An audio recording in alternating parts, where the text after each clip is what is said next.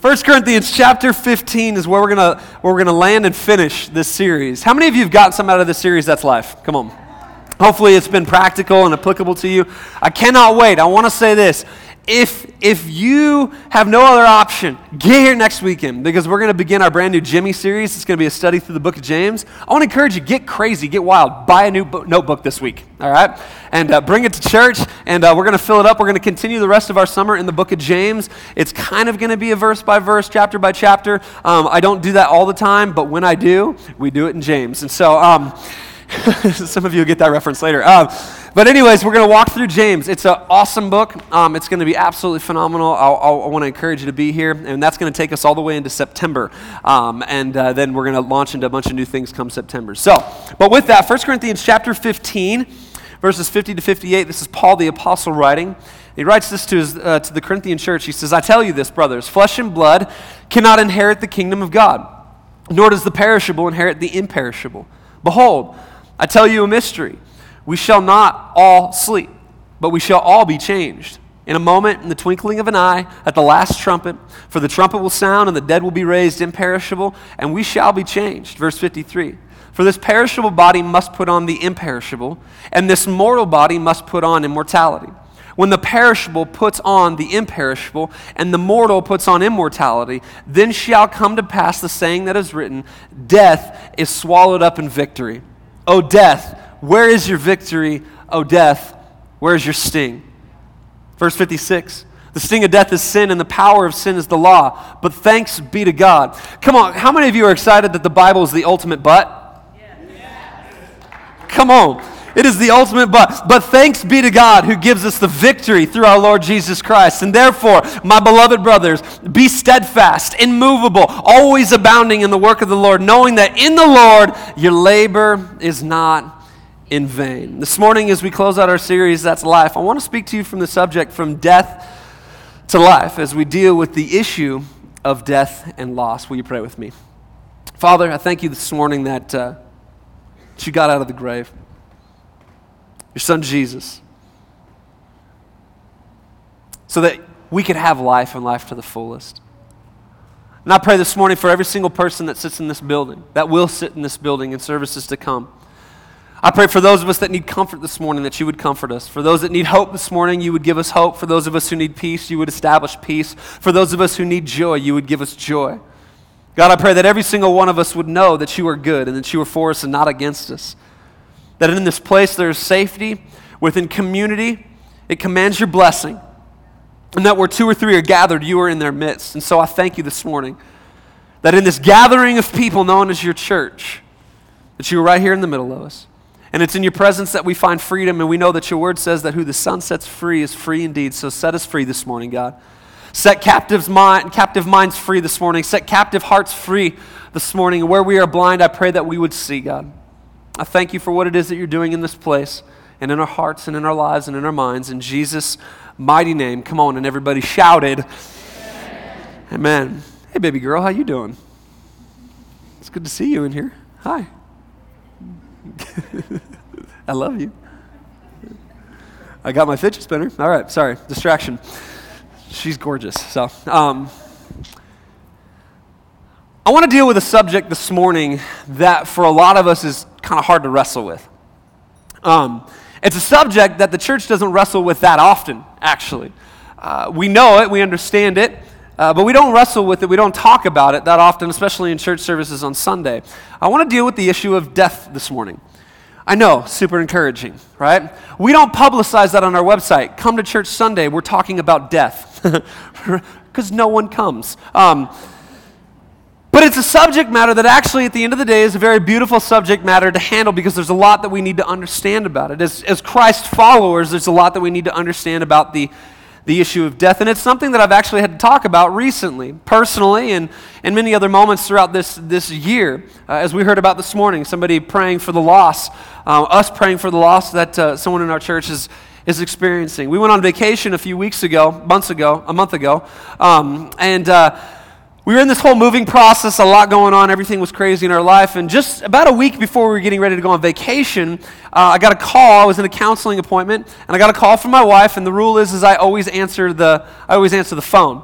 And so I answered the phone, I picked it up, and I said, Hey, is everything, is everything all right? And uh, she said, uh, Yeah, but uh, uh, Chi Chi's having a seizure. Chi Chi's our chihuahua.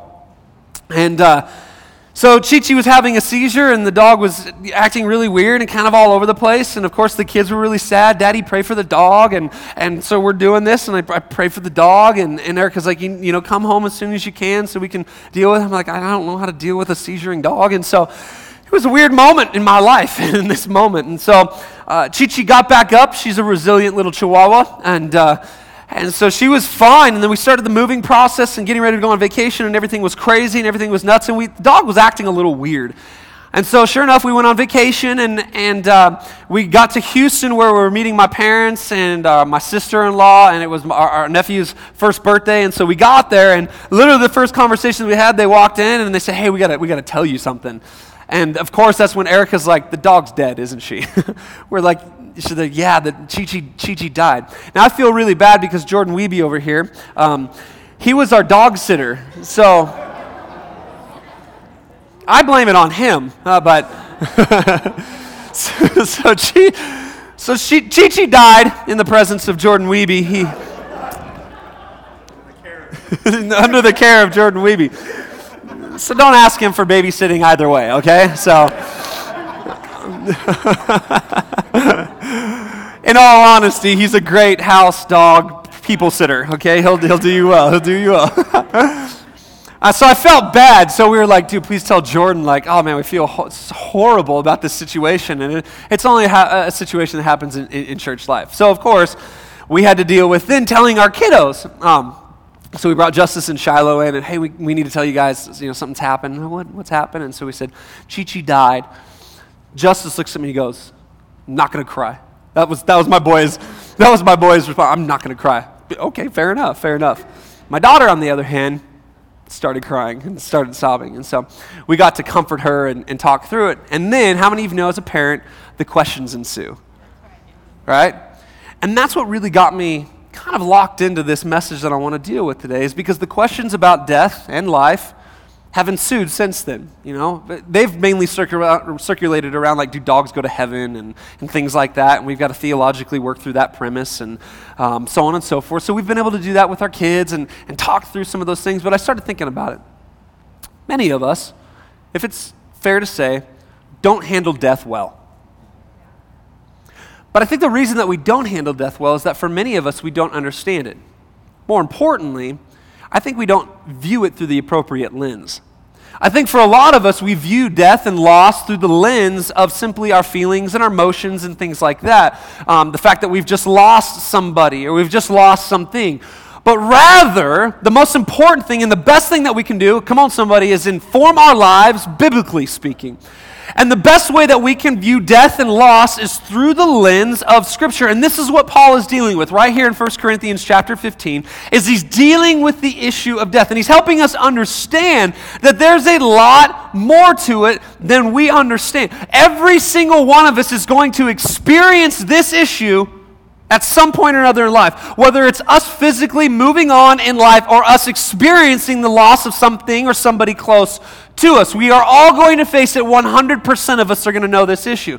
The question is can we handle it appropriately and do we view it in such a way that informs our lives to allow us to continue to be healthy and God honoring in the midst of it? And that is what I want to deal with this morning. The authors of the New Bible Dictionary say this about the reality of death. An arresting feature of New Testament teaching on death is that the emphasis is actually on life. Someone shout life this morning. A new life that is found in, in Jesus. And I love this particular piece of scripture as it speaks to the triumph that is actually found in the death of our lives. For those of us who put their faith, hope, trust in Jesus, there's, there's more. There's something greater. And as the Bible speaks of death at the same time, it's trying to remind us that there is still life ahead eternal life. The Bible teaches us some very specific things that we must understand about death, and that's what I want to I want to deal with this morning. And you may be kind of like right now trying to figure out where is he going with this thing. Trust me, it's going to be applicable to us. You're going to gain something out of this. Um, because we've got to understand it. We've got to, we've got to deal with this issue. So I want to talk about three things this morning that death teaches us, um, that biblically it teaches us, and, and then hopefully we can land this airplane and land this series, That's Life, and, and we're going to move on. I need everybody to help me out this morning. Can you shout number one? The first thing that we need to understand about death is that it is not final. Death is not, not final. 1 Peter chapter 1, 3 through 5 says, Blessed be the God and Father of our Lord Jesus Christ According to his great mercy, he has caused us to be born again to a living hope through the resurrection of Jesus Christ from the dead, to an inheritance, watch this, that is imperishable, undefiled, unfading, kept in heaven for you. See, this truth helps us understand and realize that there is more to life, and more importantly, there is more to death. Understanding that death is not final should force each and every single one of us to examine our lives and ask the question Have I placed my faith in Jesus? Have I placed my faith in Jesus. Now, there's this common teaching that's starting to gain ground in the culture that we, we live in. Here at the well, we believe in the Bible, the full counsel of the Bible, classical Christianity as it is and as we know it. If you want to know more about that, come to our Grow class and we talk through that. But here's the deal there is a teaching, a new wave of teaching that's coming out in our generation that is doing away with the idea of eternity. We don't want to deal with heaven. We don't want to deal with hell. We don't want to deal with those, th- those things because we don't necessarily understand the nature and the character of God. So we're taking away eternity. We don't like that portion of the Bible. But can I tell you something? That if you take away eternity, you start messing with the cross. And if you start messing with the cross, you start messing with Jesus. And if you start messing with Jesus, then we start messing with the whole foundation of this thing. But last time I checked, there was a God that so loved the world that he sent his one and only Son, Jesus to die, be buried, raised again, so that you and I might have life and life to the fullest. So we may understand that death is going to come. But come on, somebody, there is an eternity waiting for us in heaven, and it's through death that we then escape into this next place with Jesus. He bought and paid for it. He bought and paid for it. Death is not final. This is the essence and the substance of the gospel. We can't take it away. And it's something that we don't like to talk about very much because it's, well, it's not popular. Right? Not very many of us woke up this morning and said, Hey, I can't wait to go to church. We're talking about death. Not many of you went to your neighbors and said, Hey, guys, we're talking about death this morning. Come, free coffee. no. But I'll tell you something if we don't handle this subject appropriately, then really at the end of the day, I actually, as a person, as, as a person who's pursuing Jesus, I question the point of it all, anyways. Because we got to understand that there's more. Did you know that there's eternity and then there's the 80 plus years that you and I live? In the scheme of eternity, this is nothing. This is nothing. And a lot of us freak out about this and forget about this. We're so consumed with this and we forget about this. And so this morning, my task, the task at hand, is to help us have an, have an understanding of, of death and finality, but at the same time understand that that finality, well, there isn't really one, there's just more. One of the greatest ways that we do this is by understanding that death is not final. We can process our pain, our hurt, our trauma, our loss, and every other emotion that comes with loss when we direct it through the filter of eternity. The Bible is teaching that life is not over. On the contrary, it's really just beginning. I had somebody ask me, it's a question that's pretty much asked to me every single weekend. Why do you shout so much? I want to get to know the pastor here? Why? Why? And here's why. This is why. Because people need to know about Jesus. Simple as that. They don't need to know about the well. They don't need to know about this, that, or that. They need to know about Jesus. And I've just decided long ago on my knees before God, weeping and crying, that I would continue to shout until my voice gave out. The power, the love, the grace, the mercy, the hope, and the salvation that is found in in Jesus. Come on, somebody. That sounds like a good God to me. And that's the God that I serve. That's the God that I shout about every single week. And so if I get excited talking about this stuff, if I get excited about Jesus getting up out of the grave, it's only because I'm just making sure that you leave here and you know, man, there's a Jesus who loves me and there's a real eternity that I'm heading to. And this all hangs in the balance. But even more so than that, I pray that our church, the well, has a shout that's so loud in this city from the highways to the byways to the broken places to the lit up places, from the poor to the rich, every sphere or in every arena of our city. I pray that our church has a shout like no other that reaches people, points people to Jesus, and lets them know there's more after this life. There's more. So the first thing that we need to understand, come on, anybody excited in here? Death is not final. Death is not final. Number two, shout number two. two. Peace is present. Peace is present. Philippians chapter 4, verses 4 to 7 says this Rejoice in the Lord always. And again, I say, What? Rejoice. Rejoice. Let your reasonableness be known to everyone. The Lord is at hand. Do not be anxious about anything. Come on, that's for somebody this morning. Don't be anxious about anything, but in everything, by prayer and supplication, with thanksgiving, let your requests be made known to God. Watch what happens when we do that. When we rejoice, we don't get anxious, we pray about everything, we, we shout at God, we help, we do all those things. Watch what he does. Verse 7 And the peace of God, which surpasses all understanding. Come on, have you ever been in a place where you just didn't understand it anymore? Come on, you ever been in a situation where it was beyond your comprehension, beyond your understanding? Come on, have you ever sat in a diagnosis and it didn't make sense? You sat before a family member and the relationship's marred it didn't make sense. Anybody in here where their marriage didn't make sense at one point or another? Don't say anything. Come on, has there ever been a moment in your life where the pain was beyond your comprehension? You asked why, why? Come on, how many of you ever asked the question why and you don't get why? This is what he's saying. This is what Paul is saying is that in the midst of the moments of life that we don't understand it, that we don't comprehend it, and we don't get it, when we give everything to God, when we understand not to be anxious about it and we pray about it, there is a peace of God which surpasses all understanding and it guards our hearts and our minds in Christ Jesus. In other words, in the moment of death and loss, peace is present. It's present. Before I was a senior pastor, before we planted the church here in Utah, um, my wife and I, we pastored a ministry in Phoenix. It was young adults everywhere. And uh, it was crazy. It was awesome. It was in Scottsdale, Arizona and we had this thriving young adults ministry. We started with like 15 young adults, and the thing just took off, and a lot of really cool, cool stuff happening. I, I believe in I believe in young adults and and uh, the, the place and position that they're in, in life to to influence different sectors of our society. And so we went after it.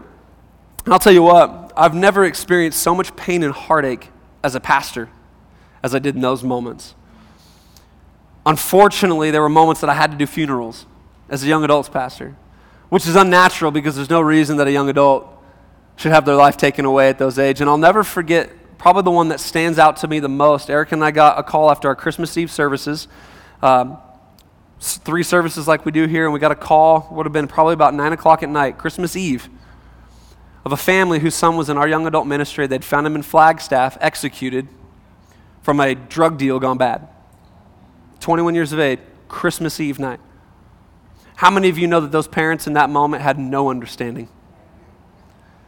And in that moment, they were broken and they were shattered, and we were blown away. Uh, I mean, I didn't even know how to comprehend the thing that had just happened. And here we are, Christmas Eve night, sitting in their living room. I'll never forget it. Faintly lit Christmas tree in the background, two younger siblings, a mom and a dad sitting there sobbing, weeping, because they had no comprehension of what had just taken place. And it was this scripture that came to mind. As we're watching this family process through loss and death in this moment, this scripture came to mind. And I'll tell you, I've never felt anything like it before. When we just prayed a simple prayer God, we need your peace. The peace that surpasses all understanding when it doesn't add up and it doesn't quantify and it doesn't make sense. And I'll tell you what, God breathed on that moment. And there was a peace like no other in the midst of one of the most tragic things that I've ever experienced as a pastor.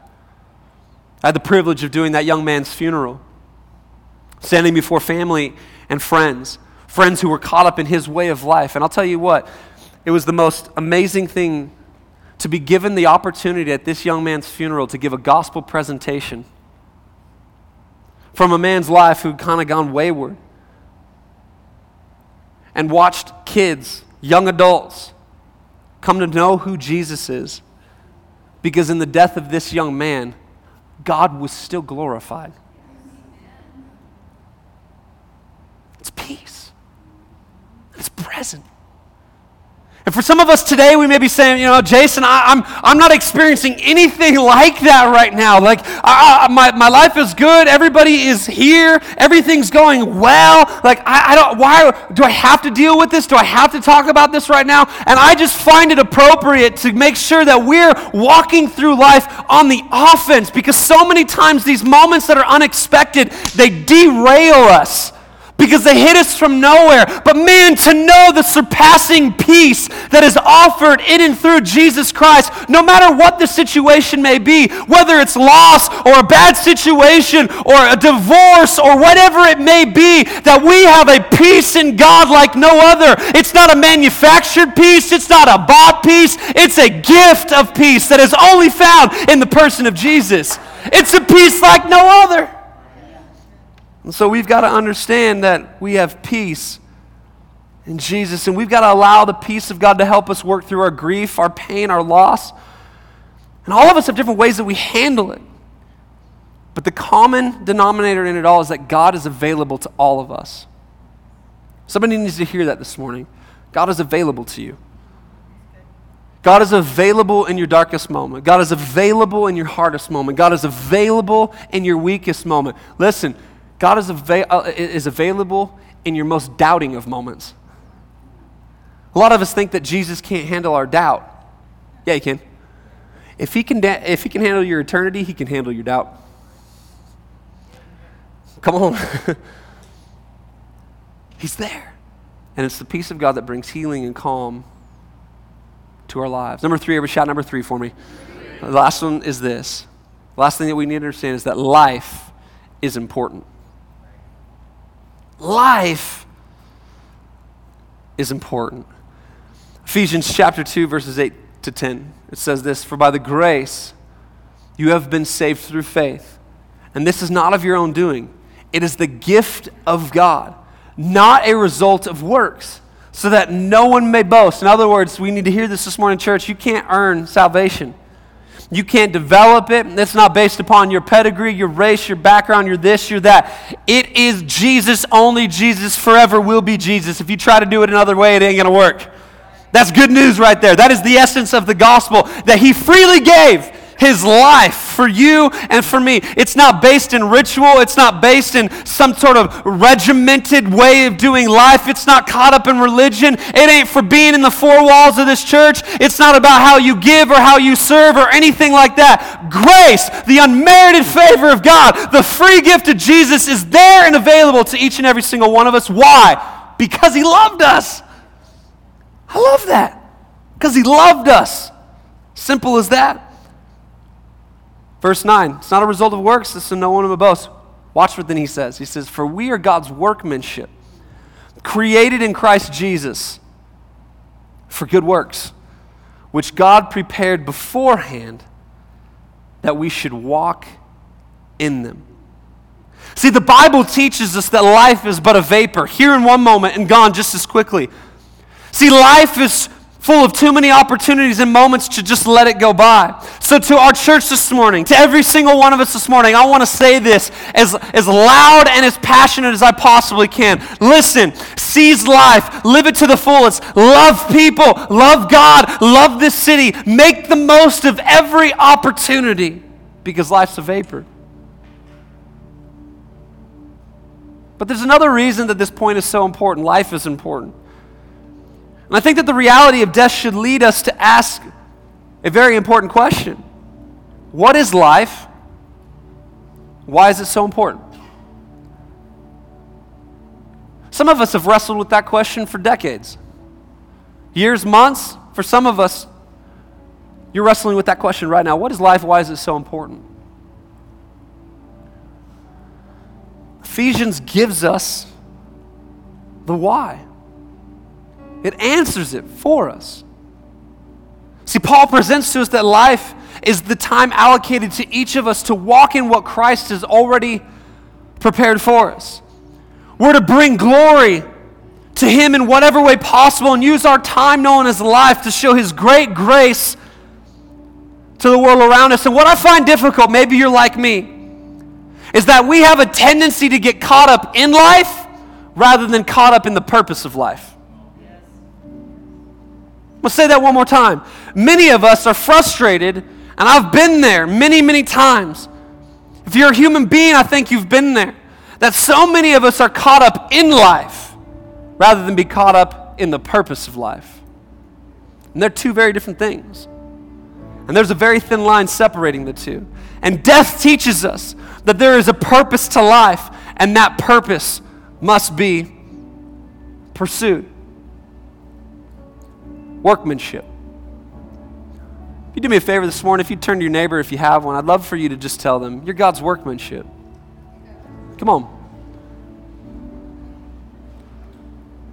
Turn to your other neighbor and say, the workmanship turned out all right.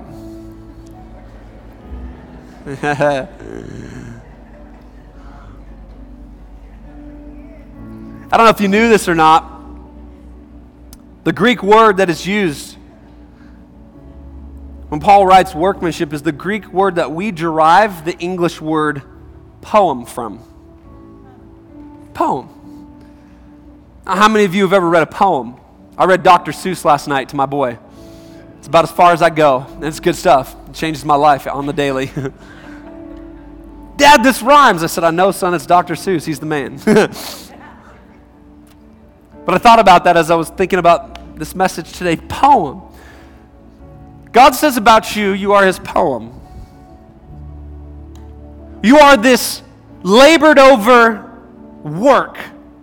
See, I think for many of us, we have the picture sometimes that, that God simply is this machinist and we are the product of this factory. And people are just being spewed out on this track. And it's just one person after one person after one person after one person. And I want to let you know this morning, especially those of us who are maybe dealing with the idea of purpose and we're struggling whether there is purpose to life. We say that life is important is because out of the heart of God and through the hand of God, there is a purpose that is attached to every single one of our lives, every single one of your lives. It is not on accident that you are breathing right now. It is not on accident that you have the breath in your lungs. It's because He's attached something to your life. He's put something very personal, very real for you to chase after. You are the product of a great God. And He sat down one day and He labored over you, formed you. To the point where the Bible teaches us that before we were even born, God knew us. And He sat down one day and he labored. And he pulled out his clay and he put it on the potter's wheel, the Bible says. And he started to form. And some of us, we got a little bit lopsided in that forming. It's all right. And he started to build. And he started to create. He started to make, and he said, to put these eyes in her so that she can see the world the way that I see the world. I'm going to put this mouth on him so that he can speak the words that I need him to speak. I'm going to put this personality in, in her so that she can shape and form the sphere of influence that she's going to find herself in. I'm going to put this heart in him so that when he's squeezed through the trials and the testings of life, there's going to be a sweet fragrance that comes out of him. An oil of anointing that is going to leak onto the people of around him and they're going to find me in the midst of his most tragic of moments. He labored over you. You are his work, his craftsmanship, and we're living in a world right now, church, that is trying to mar the very beauty that God created. We got to stop. We got a generation that's killing itself, trying to change the very fabric that you've been created to be. It's as if we were to go down downtown and we find ourselves a little art studio. We were to look on the wall and we were to see this beautiful Van Gogh painting or whatever other painting worth millions of dollars, beautiful. in people's eyes. How many of you know that if I were to all of a sudden pull out a paintbrush and my favorite can of paint and go to hit that paintbrush across that canvas, how many of you know there would be four people in line to tackle me? There'd be some people, stop! Don't touch that. It's one of a kind. And for many of us, we don't see that life is important because we don't understand the workmanship that we are. We think that we're just another person in the conveyor belt of God's hand, but I want to tell you something this morning, church. If you don't hear anything else this morning, death shows us that life is important. Why? Because there is purpose attached to your life. There's purpose attached to your life. There is a plan, a reason, a rhyme, an existence. It wasn't an afterthought. It was God's holy hand saying, This is my son, this is my daughter. I've created a future for them. Some of you right now are struggling this weekend. Struggling with this reality. What is my purpose? Is there a purpose? Do I have a purpose? And I want to tell you with everything that I am this morning, you absolutely have a purpose. As long as there is breath still left in your lungs, be the work of art that God's called you to be. Be His workmanship. Keep going, keep running, keep believing. Death teaches us that it's not final.